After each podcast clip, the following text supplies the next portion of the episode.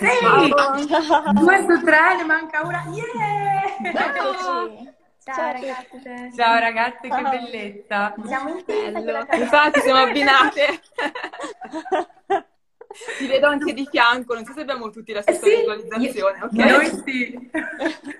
No, stupendo, bellissimo, bellissimo salotto digitale. Intanto grazie mille eh, per insomma, aver- averci dedicato il vostro tempo per parlare di un tema che è molto ampio e molto complesso, perché abbiamo l'ambizione oggi di eh, parlare di fast fashion e slow fashion eh, ed è comunque un ambito che tocca la vita di tutti noi. E è un ambito molto complesso, come dicevo, ma insomma abbiamo degli ospiti che ne sanno, ne sanno davvero tanto, sono preparate, donne, donne, siamo davvero contente che ci sia una tavola di- piena di donne e, e tutte insomma hanno un'expertise particolare, quindi siamo molto molto contente di, di poter fare questa chiacchierata con voi.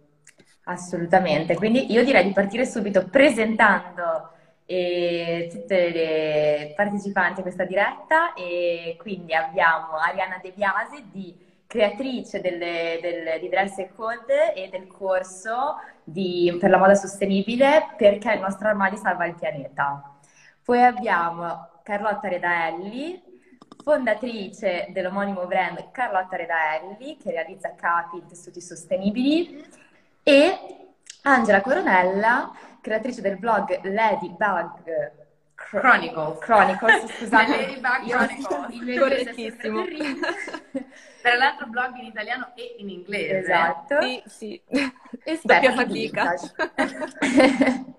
Ti capisco. Ok, allora, eh, grazie ancora ragazze davvero e io direi di partire subito perché abbiamo un sacco di cose di cui parlare, quindi ehm, abbiamo pensato insomma un po' alle domande di eh, farle dirette ad alcuni di voi, ma chiaramente vogliamo che sia una discussione generale, quindi se volete anche aggiungere cose a quello che vi super volentieri. Quindi, Carlotta, la prima domanda parte da te. Quindi ti Sì. chiediamo da cosa eh, nasce, cosa significa il termine fast fashion e quali sono i principali problemi legati al fast fashion, appunto. Ok. Quanto tempo abbiamo? Brava, stavo per dire ci vorrebbe un mese e mezzo, ci scrivono le tesi di laurea su questo tema, però No, cerco di... nell'essere concisa e diretta. Ecco, diciamo che anche se la sintesi non è proprio il mio dono, voi fermatemi quando se inizio a parlare troppo.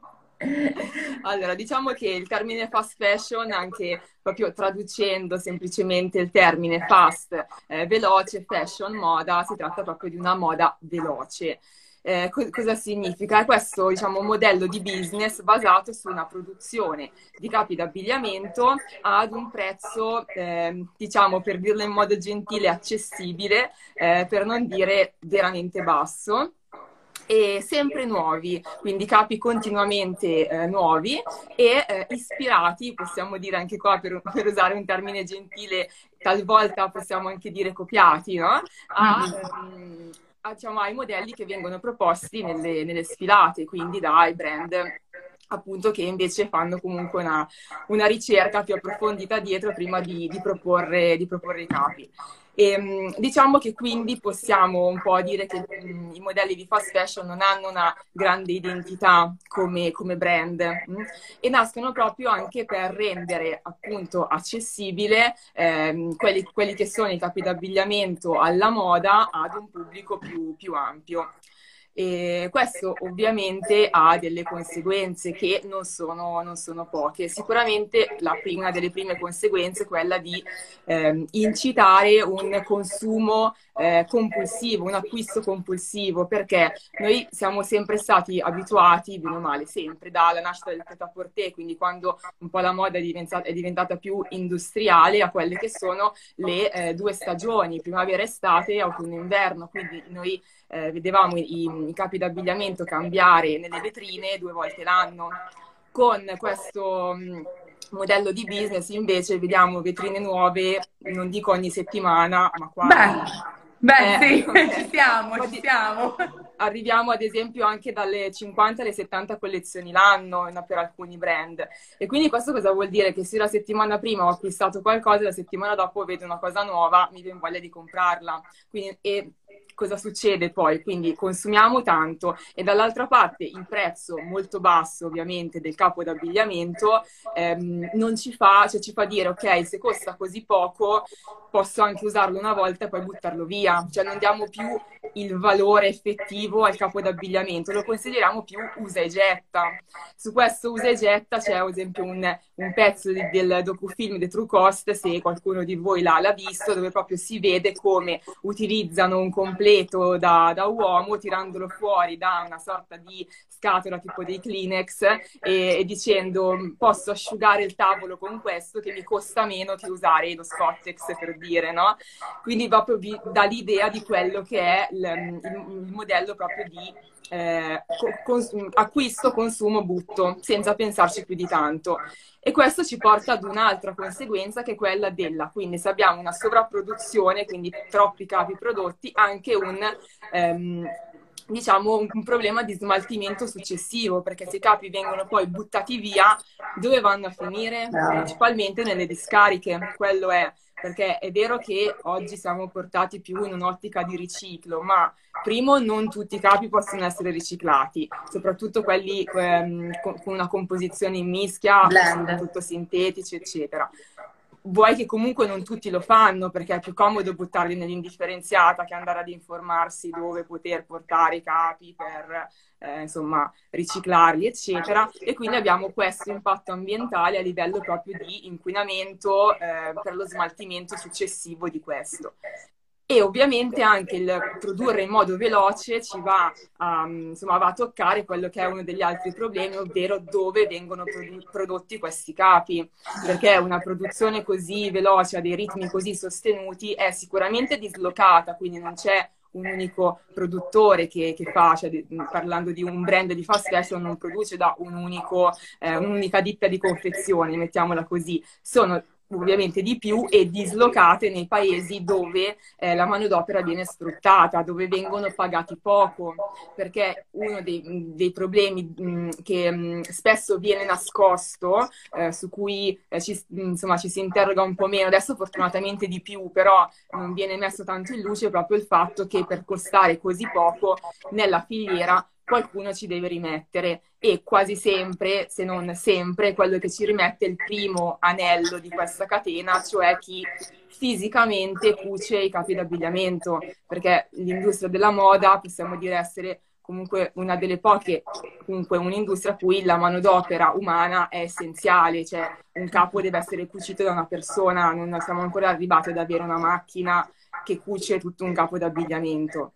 E quindi qui abbiamo sicuramente, interrogandoci su come fa una t-shirt a costare 5 euro, pensando ovviamente a chi la produce, 2 più 2 e si arriva un po' a capire quanto effettivamente queste persone ehm, vengono pagate e soprattutto veng- hanno questo, questo, diciamo, vengono sfruttate anche perché non hanno la possibilità di ribellarsi, di avere dei sindacati, di poter far valere la loro eh, opinione, i loro diritti, cioè proprio, vivono proprio in un eh, è così, io devo fare quello, se no non ho alternative sostanzialmente. Esatto. Manca l'alternativa lavorativa, quindi è un prendere o lasciare e lasciare significherebbe non avere veramente cibo per eh, saziare la famiglia banalmente. Quindi... Esattamente, esattamente.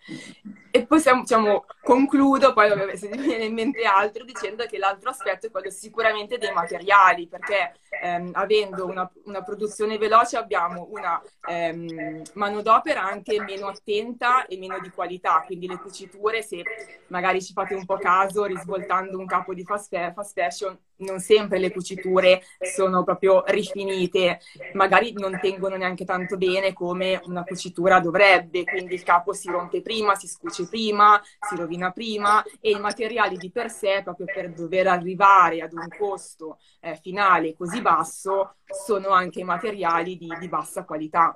Quindi anche lì eh, si punta tutto sulla quantità sul consumo e non sulla qualità e la durevolezza di, di quello che si va ad acquistare. Benissimo. Più o meno ho cercato di riassumere. No, benissimo, hai toccato tutti i punti, tanti punti interessanti, assolutamente. E, e ragazzi, volete aggiungere qualcosa su proprio questo tema, quindi su cos'è la fast fashion e quali sono i problemi legati alla fast fashion? Ma direi che Carlotta è stata sicuramente molto diciamo, esaustiva.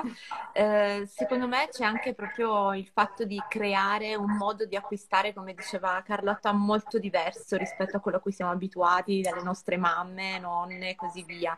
Cioè di acquistare sempre, tanto se non mi piace, se non, poi non lo uso, lo butto. Quindi c'è proprio un modo di acquistare che è proprio la, il modo consumistico, no? E, ehm, che è stato creato soprattutto con con l'arrivo di queste catene di fast fashion intorno agli anni 90, che sicuramente ha cambiato un po' tutto il modo di acquistare, per cui oggi non ci sorprende che un, co- un capo costi poco, ci sorprende che un capo costi tanto. Quindi hanno veramente cambiato eh, con il loro arrivo il nostro approccio all'acquisto in generale, questo è sicuramente molto pericoloso. Sì, verissimo. verissimo. E, um, Accennava prima anche Carlotta, mi permetto, mi inserisco, accennava prima anche Carlotta il discorso del, ehm, del copiare, del prendere ispirazione e copiare. Nasce come ispirazione delle grandi passerelle, però ci sono stati tanti casi e denunce giornalistiche di grandi brand di fast fashion che hanno preso piccole, la creatività di piccoli brand indipendenti e li hanno mangiati, le hanno mangiato le idee fondamentalmente perché chiaramente il grande brand ha, ha una struttura, ha un'economia, può pompare, spingere a livello di marketing la, la, produzione e la comunicazione, però questo piccolo brand indipendente che non ha tutele eh, rimane un po' fregato perché chiaramente insomma tutto il processo che c'è dietro, voi lo sapete molto meglio di me, non, non, non, non si inventa un capo in un giorno, ecco, quindi anche questo sicuramente è un aspetto eh, un aspetto da tenere in considerazione. E sì, poi c'è l'impatto ambientale, materiali e tinture. Eh, vediamo tantissime foto di fiumi viola e quello non è sicuramente rispetto della natura perché è chiaro che ci sono tante componenti chimiche che poi vengono disperse, eh, disperse in landfill o nel, nel, eh, nell'ambiente marino inteso come, come, fiumi perché poi li finisce e, e poi sì, c'era una plaza, c'era una plaza che sicuramente ha, non è stato l'unico incidente, ma quello ha dimostrato come eh, c'è un altro grande problema che è quello della mancanza di alternativa per queste persone che si trovano sottopagate, ma si trovano anche a lavorare in condizioni dove rischiano la vita, no?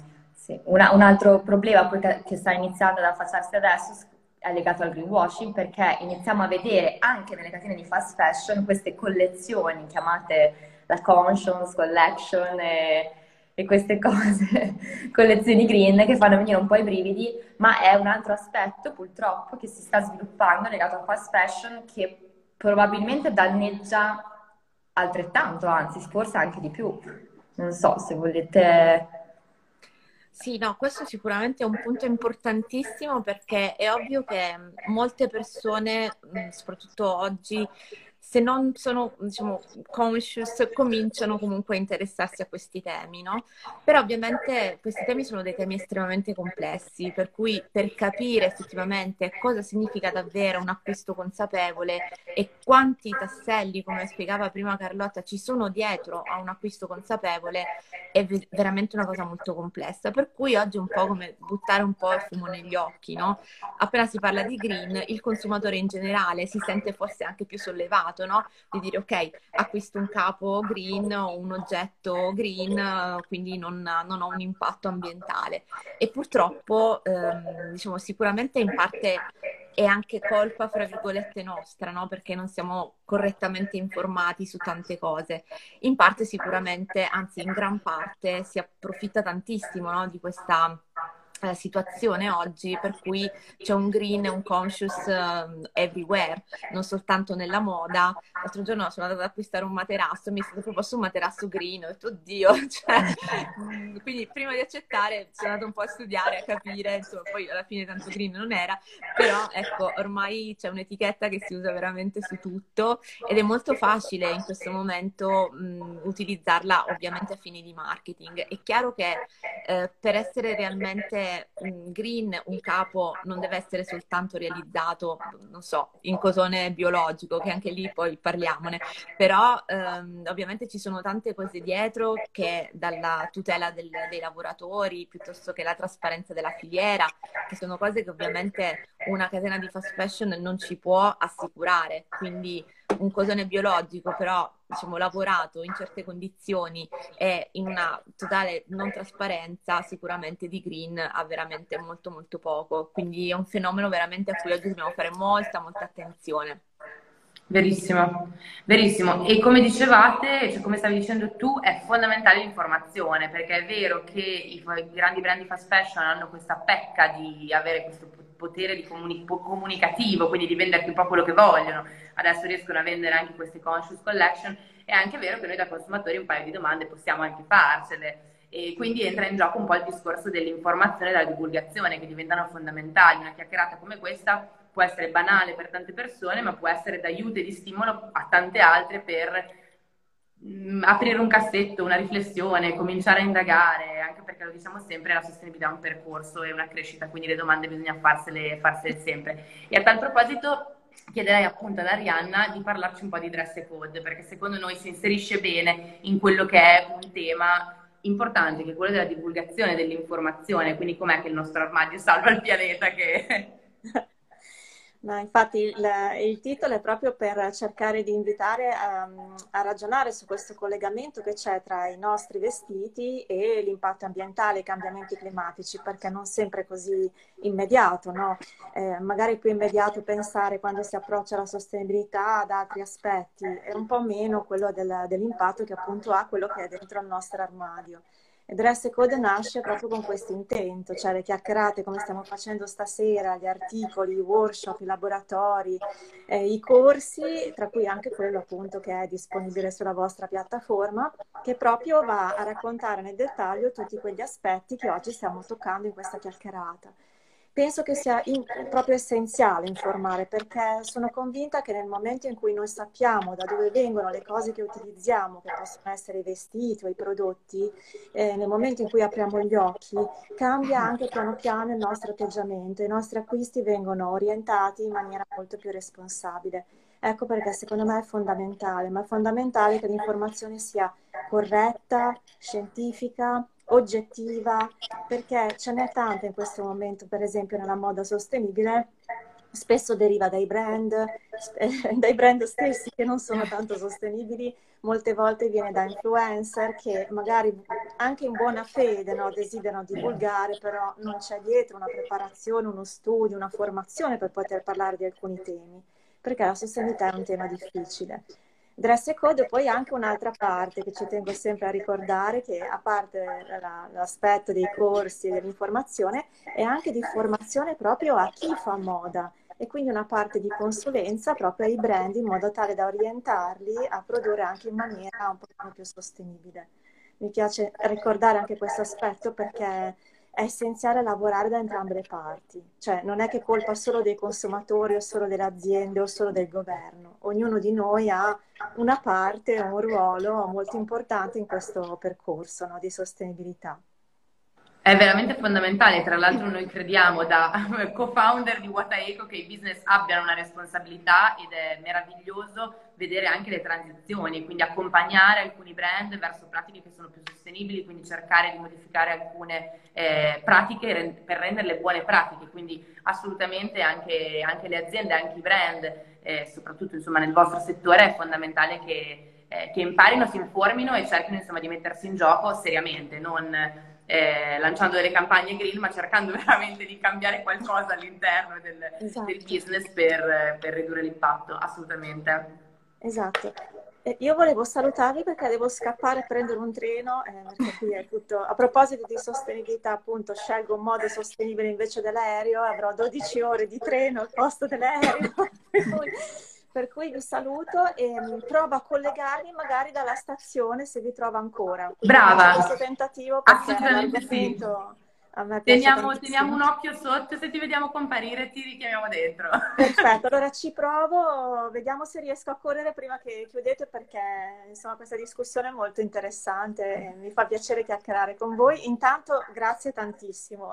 Grazie, grazie a te, grazie a te. Ciao, Corri, non Ciao. perdere il treno. Ciao. No, corro, corro.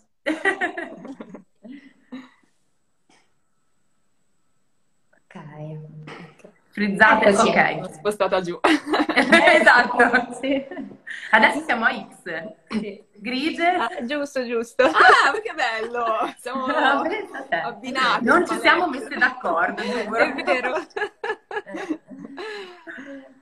Allora, io direi di proseguire quindi parlando appunto un po' anche delle alternative quindi che ci sono a, a questo fenomeno che è la fast fashion. E parlando di alternative, quindi parliamo di slow fashion e parliamo Carlotta e del tuo brand, quindi del tuo brand Carlotta Redaelli e um, parlaci del tuo brand, della tua attività, della tua realtà e anche del, del nome che è Carlotta Redaelli Bioattitude. Bioattitude.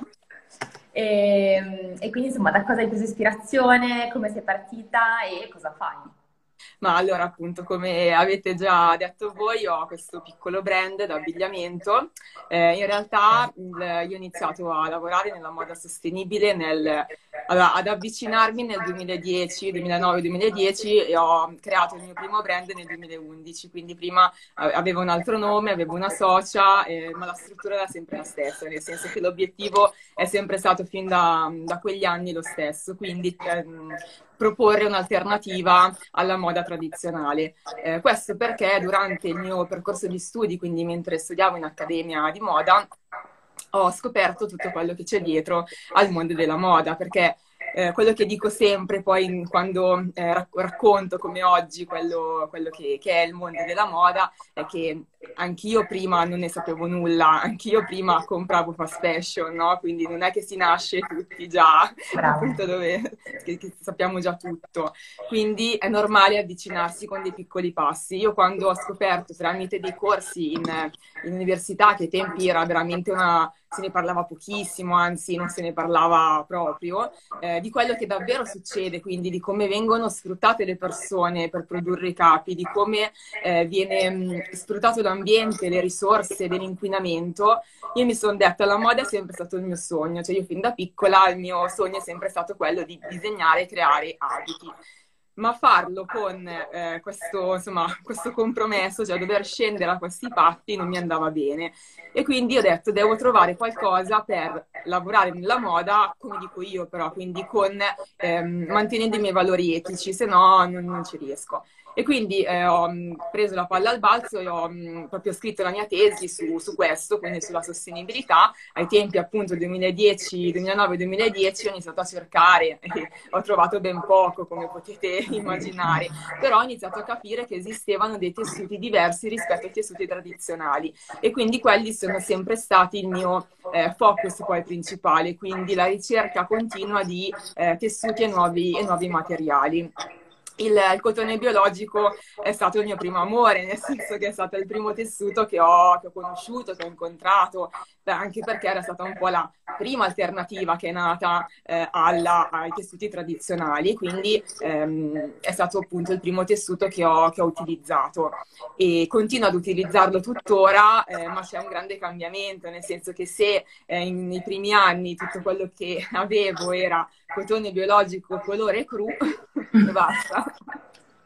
Oggi, uh, oggi, ho i colori, ho le fantasie, ho anche tante alternative, nel senso che non è soltanto cotone tipo jersey della t-shirt o eh, popeline della camicia, ma riesco ad avere anche la felpa, eh, la mussola, il velluto, la, mm, insomma t- tantissimi altri, il voile, insomma ci sono veramente una varietà di, di tipi di tessuto, di stampe, di colori notevole che mi permette di dare un po' più sfogo alla mia creatività, cosa che prima veniva un cioè, anzi dovevi tirarla fuori di più in realtà per creare qualcosa solo con dei materiali insomma, che avevi a, a disposizione.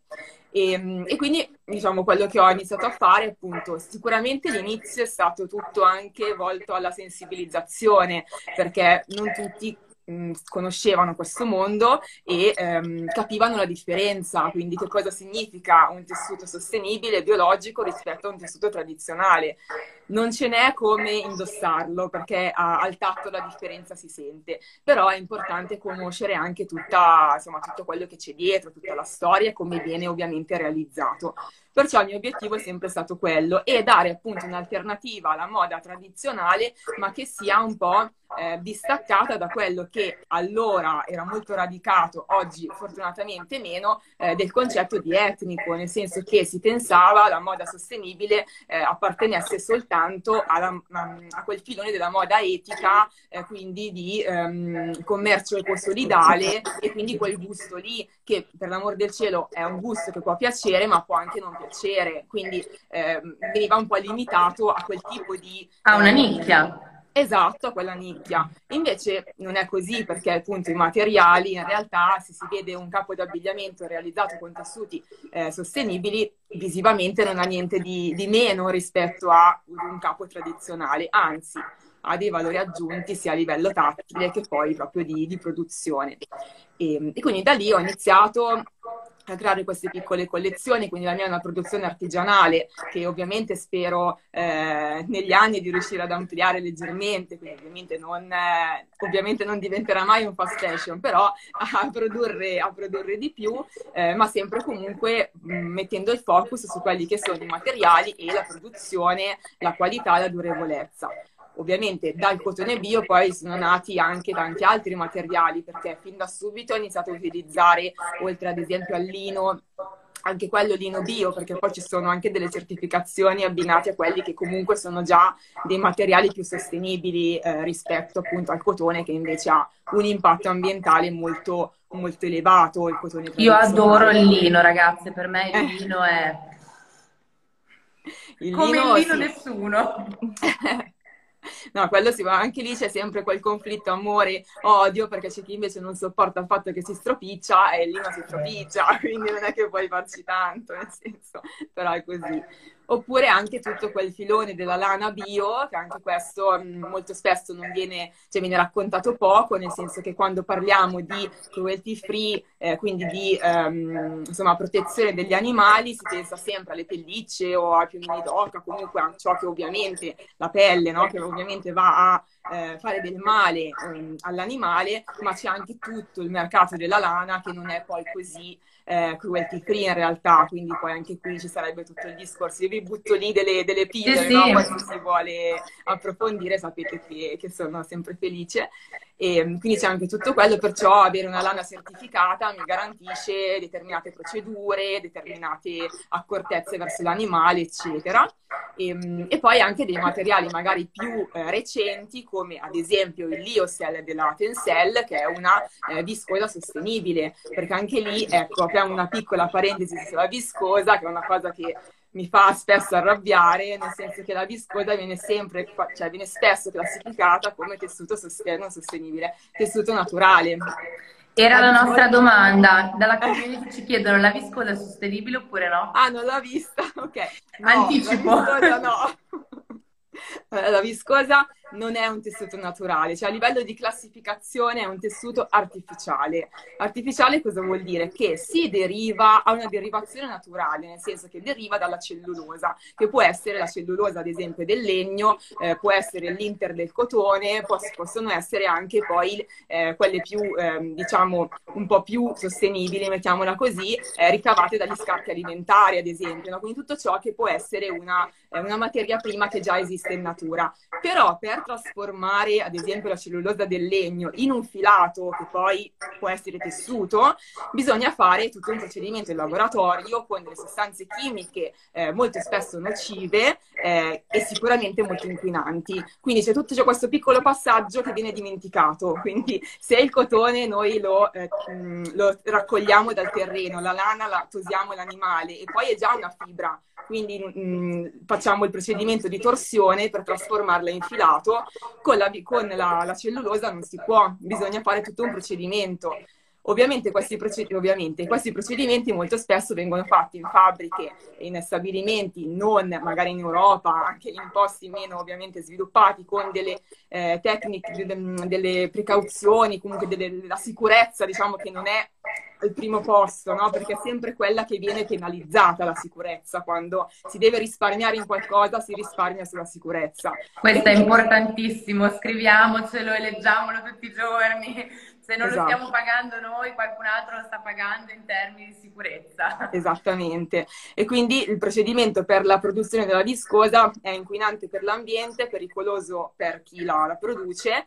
Eh, fortunatamente, ad esempio, c'è questo, mm, eh, questo nuovo sistema eh, certificato dalla, dalla Lensing, scusatemi le pronunce, non so se sono correttissime, comunque questa, questa azienda che ha, crea- ha brevettato il Tencel, che è questa viscosa ehm, sostenibile invece che quindi dice ok il procedimento è un procedimento più sostenibile rispetto a quello della viscosa tradizionale e in più anche c'è una certificazione sulle foreste perché anche lì bisogna pensare no? la viscosa viene dalla cellulosa del legno quindi andiamo a deforestare tutte le foreste per tirare fuori la viscosa ok invece con queste certificazioni si dice ok io taglio l'albero ma lo ripianto, quindi c'è un, eh, sono appunto foreste certificate, quindi ecco, mi, mi, fermo, se no sapete che vado a... Ah, è interessantissimo, sarebbe davvero da parlare per delle ore, sì. È vero.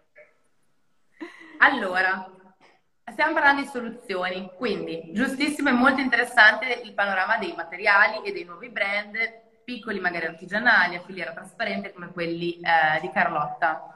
Però c'è un altro grande filone, grande ambito che può rientrare nel mondo della slow fashion. E anticipo una domanda che ci hanno sempre fatto dicendo che l'altro filone è il second hand e il vintage. E la domanda è, ma qual è la differenza? E questo è il domandone classico. è proprio un classico. Allora, diciamo che in linea di massima, second hand è ciò che ho usato, ovviamente, e prodotto più o meno negli ultimi vent'anni, quindi diciamo la soglia è lì. Poi sai, ci sono un po' i puristi, soprattutto del vintage, che dicono no, ma anche di più, però diciamo che si può considerare sì, 20-25 anni, to. quindi diciamo qualcosa di assolutamente moderno e recente. Mentre per vintage si intende ciò che è stato prodotto precedentemente, non necessariamente usato, perché fortunatamente si trovano ancora tantissimi pezzi fondi di magazzino che sono ancora cartellinati, quindi che non sono stati veramente mai indossati, ma che sono stati realizzati prima, oggi possiamo dire degli anni 2000, quindi fino agli anni 90 anche lì qualcuno potrebbe storcere il naso, però diciamo che fino agli anni 90 possiamo parlare già di vintage. A me fa molto sempre impressione perché mi dico i vintage quello che usavo io quando ero ragazzina. Però pensando anch'io, un sacco di vintage nel cassetto allora. Esatto, per questo sono tra i puristi che dicono no, no, prima. Però perché poi la moda anni 90 dimentichiamocela forse meglio. Esatto, questa diciamo è a grandi linee la grossa differenza tra i due. Ovviamente poi insomma c'è anche una differenza già di qualità, nel senso che nei capi second hand, quindi nei capi più recenti, è già abbastanza evidente la qualità diversa, magari dello stesso tipo di, di tessuto, no? Lo stesso tipo di materiale. Quindi poi ovviamente anche una grossa differenza che per me comunque è la cosa forse più bella del vintage è che ovviamente ci sono tagli, modelli che sono completamente diversi da quelli a cui siamo abituati, no? Le mega spalline degli anni 80 piuttosto che i mega rever degli anni 70. Certo, tutto ritorna nella moda, quindi in, diciamo, a momenti alterni anche quelli poi tornano effettivamente di moda, però diciamo che il pezzo originale sicuramente ha un taglio mh, diverso ecco, da quello a cui magari l'occhio moderno è abituato. Assolutamente sì. Io mi hai, sbloccato un pensiero. Io quando uso le giacche di mia madre, spallina larga, e mi sento bene, dico mamma mia, me le ha trasmesse dopo anni e anni, lei le ha macinate, le ha usate tantissime, adesso le uso io. E poi penso, ma io cosa lascerò? Panico. Eh, quello è un grosso Perché? Allora, guarda, secondo me c'è un lato positivo e Carlotta nella dimostrazione che in mezzo a tanta fast fashion, a tanta moda di bassa qualità, eh, c'è anche tanta moda artigianale, che è l'unica che sicuramente domani potremo lasciare, che riuscirà a durare negli anni. Una cosa che mi ha colpito tantissimo mm, durante l'ultimo viaggio che ho fatto in Africa, appunto nei mercati, dove ho scoperto quanta della nostra fast fashion arriva poi anche lì, purtroppo, ho scoperto anche che molta non ci arriva perché questi tessuti, questi materiali non sono in grado di fare viaggi molto lunghi, quindi arrivano spesso in condizioni veramente inutilizzabili, invendibili, quindi questo già ci dice veramente tantissimo, cioè se non si riesce a fare un viaggio di pochi mesi, magari un viaggio anche complesso perché ovviamente questi capi si spostano da un posto all'altro per anche tragitti lunghi. Mi dico, beh, probabilmente mh, mm, non arriverà assolutamente nulla fra vent'anni eh, diciamo, ai nostri nipoti, figli e così via. Quindi quello che rimarrà sicuramente è la moda artigianale, la, quella secondo me è il primo, il primo punto perché è realizzata appunto con dei materiali di un certo tipo, duraturi e mh, mm, sicuramente un'altra cosa secondo me interessante, anche molto quello che vedo fuori un po' da quelle che sono un po' le mode, no?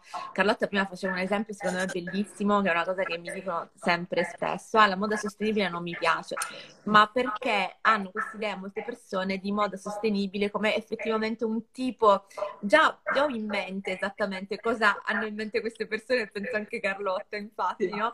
Parlava di etnico, no? Di questo stile un po' io dico un po' hippie, un po' hippie, esatto. Esatto, oggi c'è, c'è, di tutto, cioè c'è la possibilità veramente di acquistare sostenibile per qualsiasi stile ognuno di noi abbia. E quindi, diciamo, questo secondo me è anche un punto positivo perché vuol dire che ci sarà probabilmente anche una vasta scelta, me lo auguro anche negli anni a venire.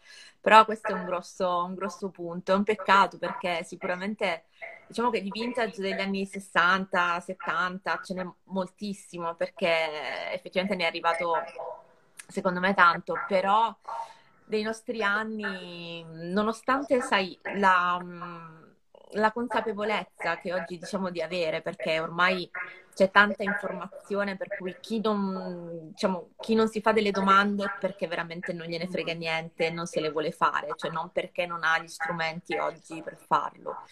E, però ci sono ancora tantissime persone. Quando leggo che il fatturato di Shein è sempre in, esatto, in, uh, in aumento. aumento, mi dico che evidentemente c'è qualcosa che non va ancora o vogliamo far finta di, di non sapere, di non vedere perché forse non ce ne frega niente. Quindi questo insomma è comunque un punto che rimane ancora molto preoccupante.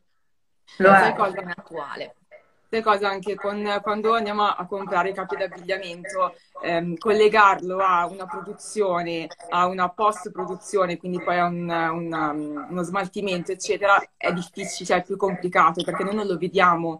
Quindi la, la, persona poi diceva io compro questa maglietta, non vedi la persona che la produce? E quindi vero, fai più fatica a fare questo collegamento, che ovviamente non è una giustificazione perché la, sapete come, come, la penso, però mh, mi rendo anche conto del meccanismo che scatta magari nella persona che non lo vede, per quello eh, credo sia molto importante eh, vedere proprio quei, tutti quei documentari o doc- docufilm che esistono che ti fanno proprio aprire gli occhi. Io quando eh, faccio queste proiezioni, vabbè, The True Cost è il mio documentario preferito, insomma, eh, che ti fa, ti fa, vedere proprio bene tutto quello che, che, c'è dietro.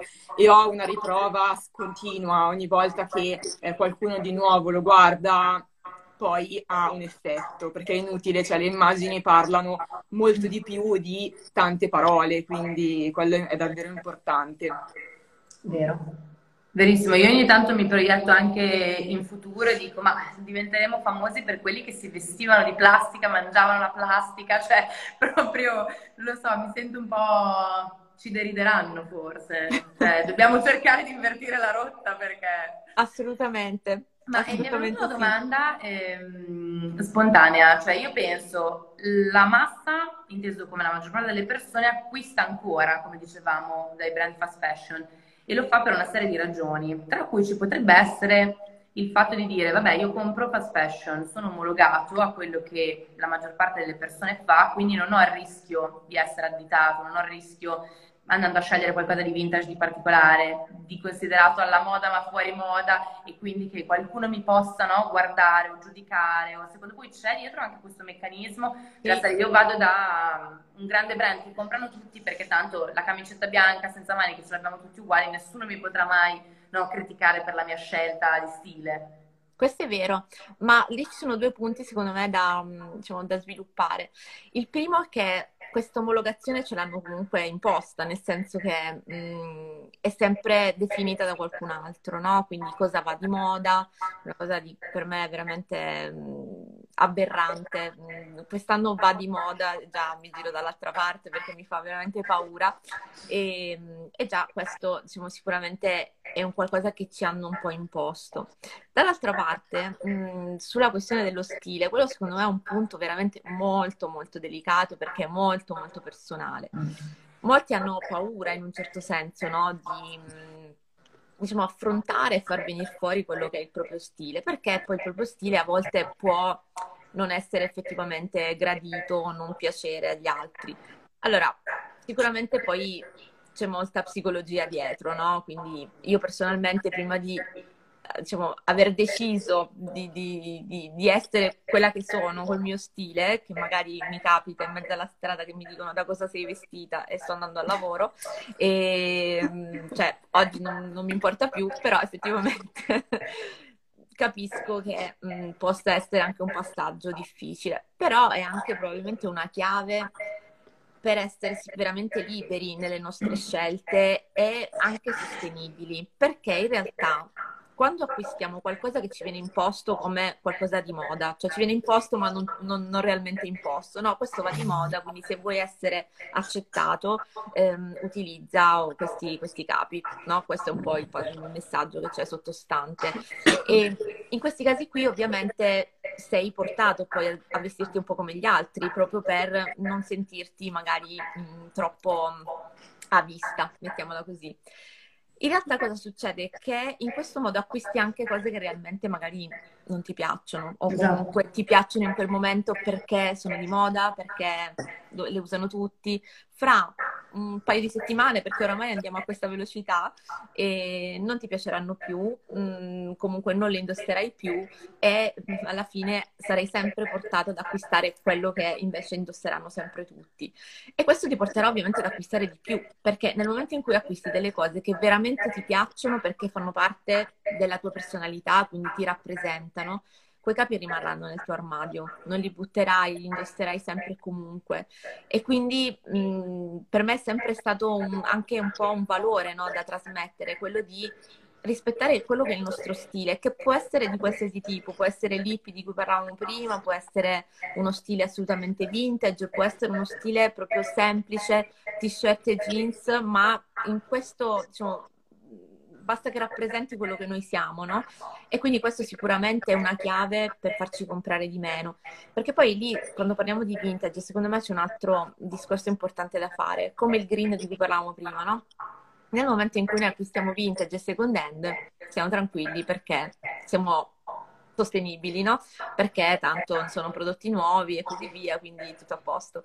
In realtà però, se è come sta iniziando ad accadere oggi, che il vintage è di grande moda, è second hand, ormai ce l'abbiamo ovunque, prima era difficilissimo da trovare dieci anni fa, eh, almeno in Italia, mh, mm, e all'improvviso va di moda e quindi anche qui inizia la moda del vintage. Quindi noi applichiamo lo stesso concetto di usa e getta, perché comunque anche il vintage non ha dei prezzi, tranne in casi particolari che ci stanno, però non ha dei prezzi effettivamente molto alti, quindi rientriamo di nuovo in quel meccanismo che è un meccanismo che al di là di quello che acquistiamo rimane sempre lo stesso, cioè il discorso di um, compro in app per esempio come Vinted, no? compro a pochissimo prezzo il vintage, mi metto due volte, lo rivendo, lo butto cioè è proprio un meccanismo di acquisto che è completamente sbagliato, che è quello che dicevo prima ci hanno portato oggi le catene di fast fashion, ma si sta allargando anche ad altri settori e anche purtroppo al vintage e second hand, perché poi è proprio il meccanismo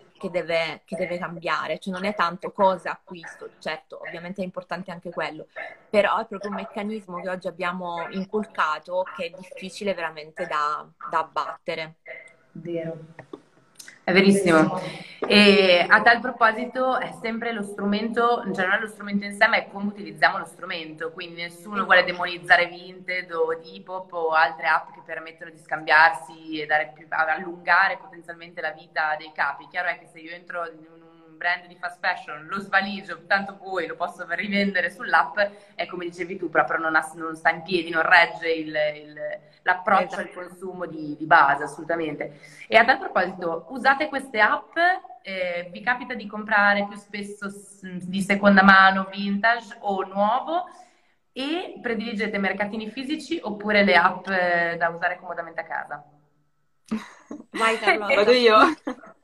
Allora, io eh, devo dirvi che quando tanti anni fa era nato di pop, di pop non so come si pronuncia, avevo iniziato a vendere però i miei capi, quindi non eh, usato, eccetera, però avevo iniziato a vedere un po' come funzionava, ma non, ho, non ha poi preso, insomma, non mi ha preso come, come, metodo, ok? Quindi io diciamo che sono più sul ehm, second hand trasmesso, nel senso che io prendo tutto da eh, parenti, amici, eccetera.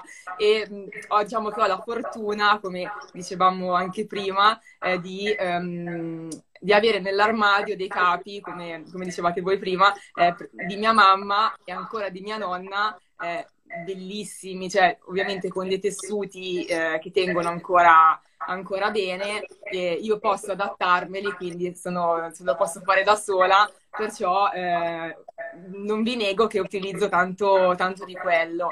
Poi diciamo che la gran parte, gran parte di quello che, che, indosso lo faccio io, quindi lì mi È una grande invidia, hai una skill non da poco, mamma mia! È vero!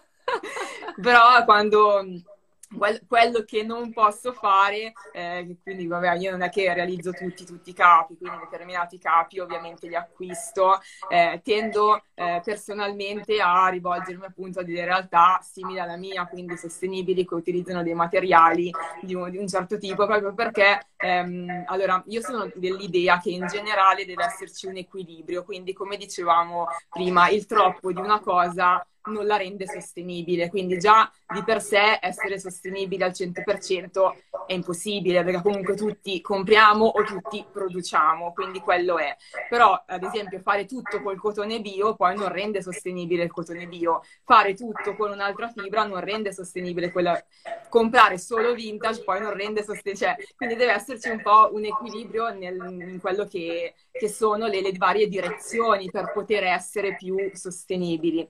Quindi io, ehm, vabbè, il discorso dei materiali è quello che mi sta più, più a cuore, perché comunque eh, anche a livello di, ehm, di, contatto addosso faccio fatica a utilizzare il sintetico anche se è second hand, quindi io quello non, non lo compro di base, cioè proprio quando deve essere, deve essere una cosa che, non so, la giacca impermeabile che non posso farne a meno, allora eh, deve essere così. Chiaro. Però lì, anche lì cerco di trovare delle alternative magari riciclate, eccetera. Quindi sono più su, su appoggiarmi magari a, a, sostenere delle realtà più piccole come, come, la mia, anche a livello di accessori, eccetera, rispetto a, um, a comprare, quello, a comprare il, l'usato.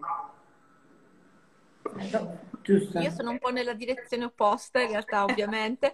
Però Lo sospettavamo. Vagamente. Penso che siamo qui no, apposta, no?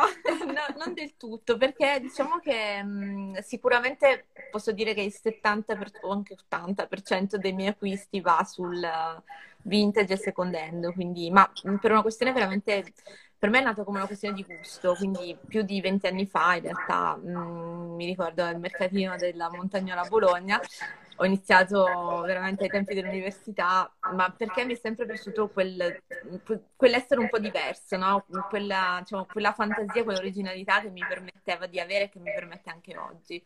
In realtà però um, compro poco nuovo ma sempre artigianale, quindi sono sempre molto attenta, piccolissima percentuale da brand etici Uh, però in genere preferisco conoscere le persone, andare, provare, parlare, discutere, prendere un caffè. Slow anche in questo, no? Nel, Bellissimo. Eh, che è una cosa secondo me che si è persa, che mi ricorda i tempi quando io ero ragazzina, mia mamma, mio nonno, quando andavano a fare shopping, era una cosa che durava delle ore, no?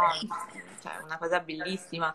E anche oggi, insomma, mi piace questo. Per esempio, mi piacerebbe andare da Carlotta, mettersi lì, discutere cosa, cosa ti piacerebbe, cosa vorresti, cosa ti posso fare, cioè, capito? Quelle cose che si sono perse, perché la moda è anche quello, no? E oggi, purtroppo, per i motivi che diciamo prima, non c'è, non c'è più questo momento di di, anche di dedicarsi un po' del tempo per sé, no? Perché l'acquisto è anche un momento molto piacevole e deve essere anche fatto in un certo modo.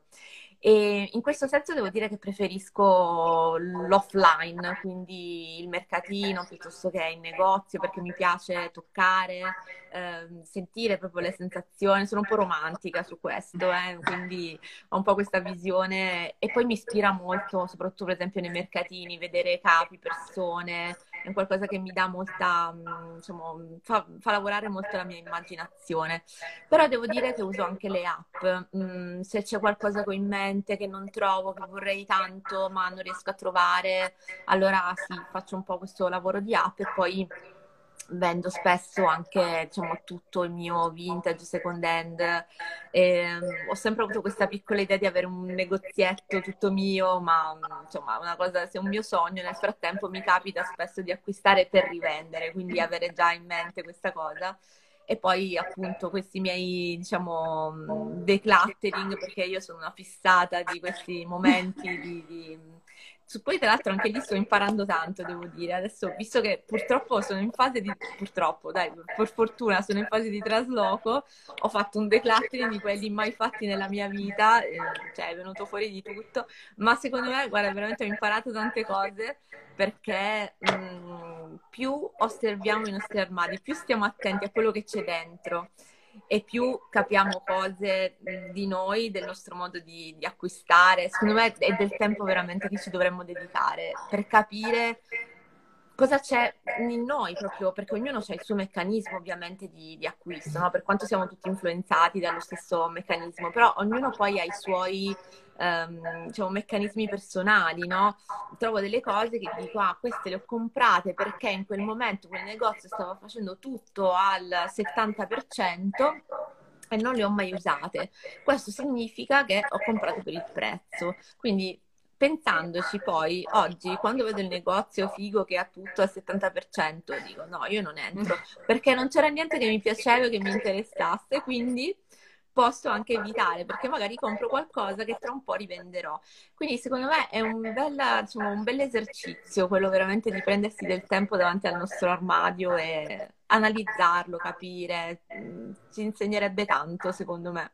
No, anche secondo me lo è sia il lato positivo sia il negativo, quindi in positivo se osserviamo bene ci sono dei capi che abbinati stanno benissimo, bisogna solo usare un pochino di più. E in negativo come dici tu, guardare proprio l'acquisto che abbiamo sbagliato, perché è una cosa che non ci siamo mai messe, ci sentiamo male quando la indossiamo, non, non siamo sicure è di vero. noi, quindi cercare di capire perché cosa è successo, perché l'ho comprata questa esatto. cosa che non mi piace. E lì scopri che questi pezzi spesso hanno delle cose in comune, quindi sono diciamo, derivanti dallo stesso stesso errore, quindi è lo stesso meccanismo che quello che magari devi andare a toccare. Quindi è veramente un momento, certo ci vuole del tempo, eh, è da quasi un mese che sta andando avanti questo lavoro, però molto molto istruttivo. No, lo è, lo è. E ci chiedono, ci fanno una domanda che è abbastanza comune, ci chiedono se è giusto, poi giusto o sbagliato, non siamo qua noi quattro a dirlo stasera, però cosa ne pensate rispetto agli acquisti di brand di fast fashion second hand? Quindi io vado in un mercatino, c'è la magliettina di quel brand, so che quel brand è un disastro per l'ambiente, la società e il nostro futuro, però è second hand voi cosa ne pensate? Acquistereste prodotti second hand o vedete dei risvolti negativi anche nell'acquisto di seconda mano di, di brand del genere? Vedete una domanda, una seconda domanda indotta? Ma allora, io da non esperta come, come lei posso dire che ehm, in generale se comunque è un capo second hand da, dargli una seconda possibilità non può che essere un approccio sostenibile, quindi non vedo niente di male in, in questo, proprio perché se no andrebbe buttato via. Quindi se noi andiamo a dire ok, eh, non vogliamo inquinare ulteriormente, andare a fare ulteriori sprechi, tutto ciò che può essere un recupero lo vedo come un'azione sostenibile. Quindi sì. Sono d'accordo. Se l'alternativa è buttarlo e farlo finire in una discarica o in Africa, come dicevo prima, sicuramente mh, mm, va bene acquistarlo. Certo, mh, mm, con la consapevolezza che ovviamente non è un capo di qualità, è chiaro. E, mh, mm, trovo anche molto interessante molti progetti, per esempio, di, di upcycling in questo senso, no? che partono dalla fast fashion per poi creare qualcosa di personalizzato. Quindi in questo senso, secondo me, ben, ben venga, ecco, come come, meccanismo. Non avevo mai acquistato mh, mm, fast fashion second hand, non mi era mai successo, ma perché oramai non ho proprio attrazione per questo tipo, pur essendo stata anch'io una, come tutti penso, no? una consumatrice in Questo penso che sia fast fashion, ce l'ho da vent'anni e ne durerà altri 20, ragazzi. esatto, brava, fallo durare. Cioè facciamolo durare finché può, almeno facciamolo durare. Io molte cose le utilizzo, per esempio, per stare in casa, poi in questi anni, questo anno e mezzo ormai che praticamente lavoro quasi esclusivamente da casa, mm, ho dato proprio sfogo a tutta quella fast fashion che era ancora in casa, che era ancora in buone condizioni, quindi ho detto, sì, ma utilizziamola. E, mm, no, però dicevo, mi è capitato invece l'altra volta di aver acquistato, è stata una prima per me, un capo effettivamente di fast fashion, era un maglione con delle decorazioni poi fatte a mano molto molto particolari, mi era piaciuto moltissimo. Ecco, questi sono progetti che secondo me comunque vanno, diciamo, assolutamente supportati, anche perché è un modo per recuperare dei capi che altrimenti non sappiamo che fine possono, o meglio, lo sappiamo appunto per questo che fine facciano. Banalmente per terra, da qualche parte nel mondo dove non vediamo. Esatto, esatto. Io, ad esempio, sul discorso della sciarpa, che cos'è una sciarpa quella che sì, è una sciarpona. Okay. Eh, credo che sia importante anche imparare a far durare i capi o gli accessori. Quindi è una cosa su cui insomma cerco anche di, di sensibilizzare, che diciamo così, è come lavare, come asciugare, come stirare. Purtroppo eh, molto spesso sovrappensiero mettiamo un capo in lavatrice e lo roviniamo completamente. Quindi anche quello è, è importante. Quindi prendersi cura di determinati dei capi d'abbigliamento e farli durare più a lungo è sicuramente un approccio sostenibile. Quindi anche se compro una giacca fast fashion ok? Quindi io ce l'ho da un sacco di anni, cerco di lavarla bene, di tenerla bene in modo che nel, nel, ah, insomma, al limite del possibile possa durarmi il più possibile. Quindi quello è, di solito ehm, chi appunto compra che non ha un approccio critico all'acquisto eh, quasi mai legge l'etichetta. E se non lo legge al momento dell'acquisto non lo legge neanche quando deve, deve lavarlo il capo molto spesso.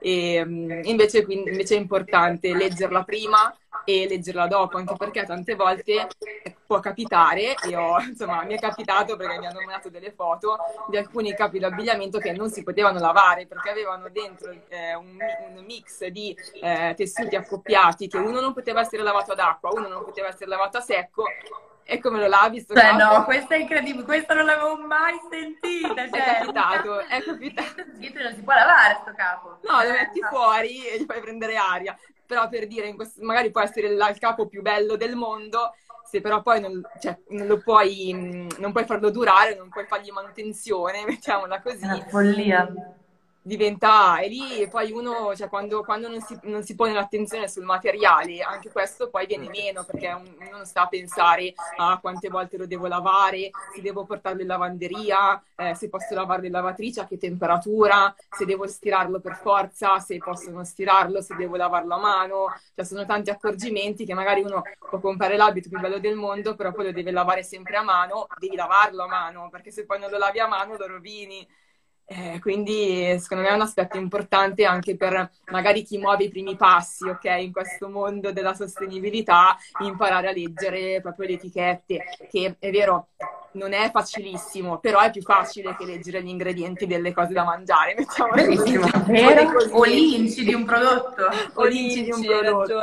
Perché bene o male le sigle ci possiamo arrivare, magari non c'è sempre eh, magari un po' più difficile capire a che poliestere si, ci si riferisce, però capisci che è un poliestere, anche se ha tipo PU, PE, PO, eccetera.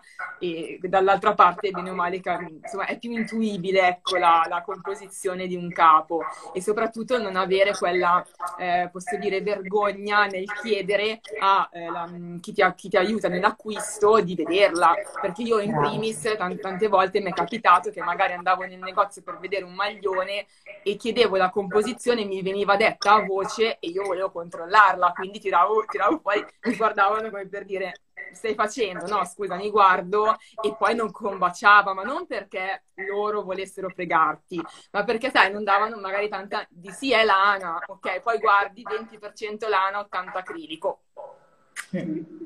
Oddio, non è proprio lana. O, o il cashmere, ecco, sul cashmere c'è proprio un mondo di, di, fake perché ti dicono maglione in cashmere magari 150 euro per dire 15 cavoli eh? poi guardi 20% cashmere 30 lana e 50 acrilico eh sì. bisogna farci caso quello è vero Sì, e tra, e tra l'altro ci dai il là per l'ultima domanda, ah, sì, così sì. poi vi, vi lasciamo. Cioè, noi staremo qua a parlare sì, altre due ore. Eh, anch'io.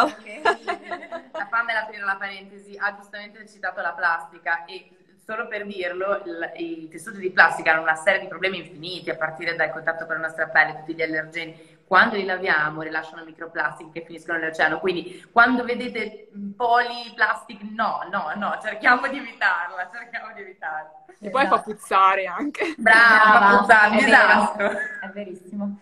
E, no, quindi già hai dato, perché un'altra domanda è appunto come possono le persone che si approcciano alla moda sostenibile o al vintage, insomma appunto a pratiche più sostenibili, e come possono fare, insomma come possono muovere i primi passi, come possono evitare il greenwashing. Quindi sicuramente un bello spunto sul leggere l'etichetta ce l'hai dato, perché questa dovrebbe essere probabilmente la, il primo passo.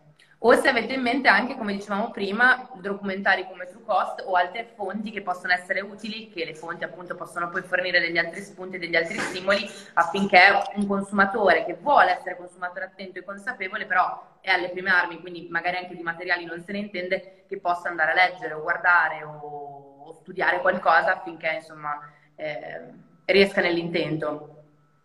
Sì, beh, allora sicuramente quello di leggere le etichette è il primo consiglio che do proprio per approcciarsi a, a diventare più consapevoli, ecco, non tanto eh, fare delle scelte, ma anche essere consapevoli di quello che si va ad acquistare. E sicuramente non avere quella, ehm, diciamo, foga di voler fare tutto subito. Cioè, non è importante essere super sostenibili dall'oggi al domani. Fai un piccolo passo, inizia a prendere una cosa, cioè inizia a cambiare un aspetto della, della vita. Non, non deve essere essere mm, tutto subito, perché a mio parere è più importante che tanti facciano poco piuttosto che pochi facciano tanto. Quindi iniziare ad avere dei, dei, fare dei piccoli passi. Quindi quello sicuramente del, dell'etichetta, dell'informazione e a tal proposito, ecco, quello potrebbe essere magari un po' più impegnativo, ma approfondire, cioè cercare di non fermarsi all'apparenza. Io ricevo molto spesso messaggi da eh, amiche o comunque conoscenti, eccetera, che mi dicono cosa ne pensi di questo brand? Oppure ma secondo te questo è davvero sostenibile? Ok, io magari ho un po' più l'occhio, più strumenti per andare a capire quali sono le cose che non vanno, però per essere sicuri di non trovarsi davanti a un eh, caso di greenwashing, sicuramente bisogna eh, vedere come vengono comunicate queste informazioni, perché se non sono soltanto degli slogan, ma poi non ci sono degli obiettivi reali a lungo termine, Mm, non, non, non, è tanto affidabile, quindi io mi fido di più di un brand che dice oggi eh, faccio questo, non posso fare anche tutto il resto, però ho un programma che prevede entro questa data di farlo. Poi però deve rispettare ovviamente questi, questi meccanismi e soprattutto andare a ehm, vedere quante informazioni danno, perché ad esempio magari io leggo, eh, un ultimo che mi è capitato è stato un sito che a leggere eh, il chi siamo ti dà l'idea di essere un brand anche artigianale in realtà, perché dicono produciamo tutto noi a livello sartoriale, eccetera. Poi vedi anche dei prezzi abbastanza alti e dici, beh, ci sta, però non ci sono informazioni sui materiali dettagliati e sulla provenienza e quando vai a vedere quelle poche informazioni sui materiali è tutto poliestere. Oddio! Quindi sono quelle piccole cose che dici, cavoli, ok, da una parte potrebbe essere una realtà che vale la pena eh, acquistare, poi però vedi che ok, questo prezzo non è giustificato perché se costa così tanto un materiale così scadente, non c'è una non sono su, sullo, stesso, sullo, stesso, piano.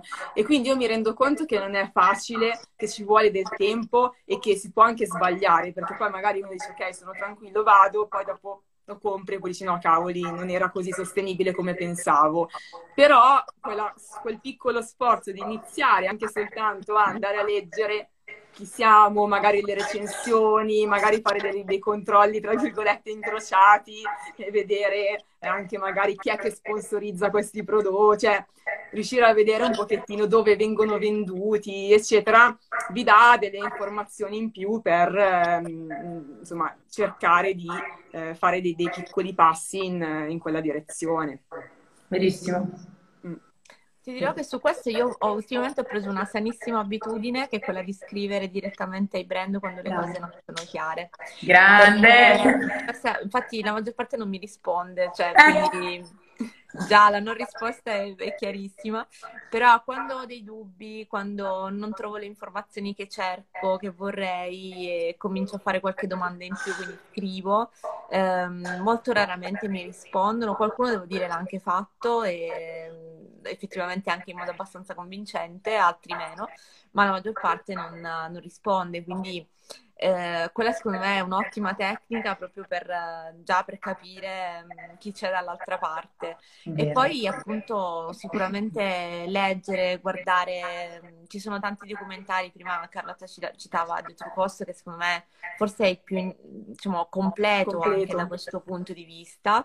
Eh, ci sono anche molti libri per principianti, no? Un po' la rivoluzione comincia dal nostro armadio, per Giusto, esempio, volevo citare. È un buon Esatto, un buon punto di partenza. Ci sono sicuramente eh, diciamo, molte. Um, è quello che dicevo prima, oramai le informazioni ci sono, sono effettivamente um, raggiungibili anche abbastanza facilmente, quindi Um, poi appunto ci vuole del tempo, anch'io quando ho iniziato, anche oggi, scopro delle cose ogni giorno, quindi mi dico che effettivamente è un percorso che probabilmente continuerà ancora a lungo, no? Mm, ci saranno ancora altre cose da scoprire, altre cose da imparare, però anche l'osservazione appunto dei nostri comportamenti secondo me aiuta molto perché mm, ci fa capire quanto siamo incastrati in certi meccanismi anche quando diciamo, abbiamo sicuramente una, un, un'attitude consapevole, conscious, in realtà mm, anche a noi insomma succede no? di, di, di, fare ancora degli errori. Di, Ma è chiaro. È normale, quindi ci sta, fa parte del percorso ed è bello anche per quello, perché poi da quelli si impara forse di più. Eh sì. Assolutamente, verissimo. Sì. Ragazze, noi ripeto, saremo qua a parlare ore e ore e ore, però l'abbiamo già lunga. E vi ringraziamo davvero per la disponibilità, il tempo e Grazie a voi. Per, per, le preziose informazioni. Sì. Quindi cercheremo di salvare la diretta, faremo del nostro meglio in questo intento tecnologico e domani uscirà un post di approfondimento sui temi di cui abbiamo, abbiamo discusso, di cui abbiamo discusso stasera. Vi ringraziamo ancora, insomma speriamo che sia la part one di una serie dedicata alla moda Con piacere. Grazie. Volentieri. Grazie, Grazie mille, ciao a tutti. Grazie, ciao, ciao ragazze.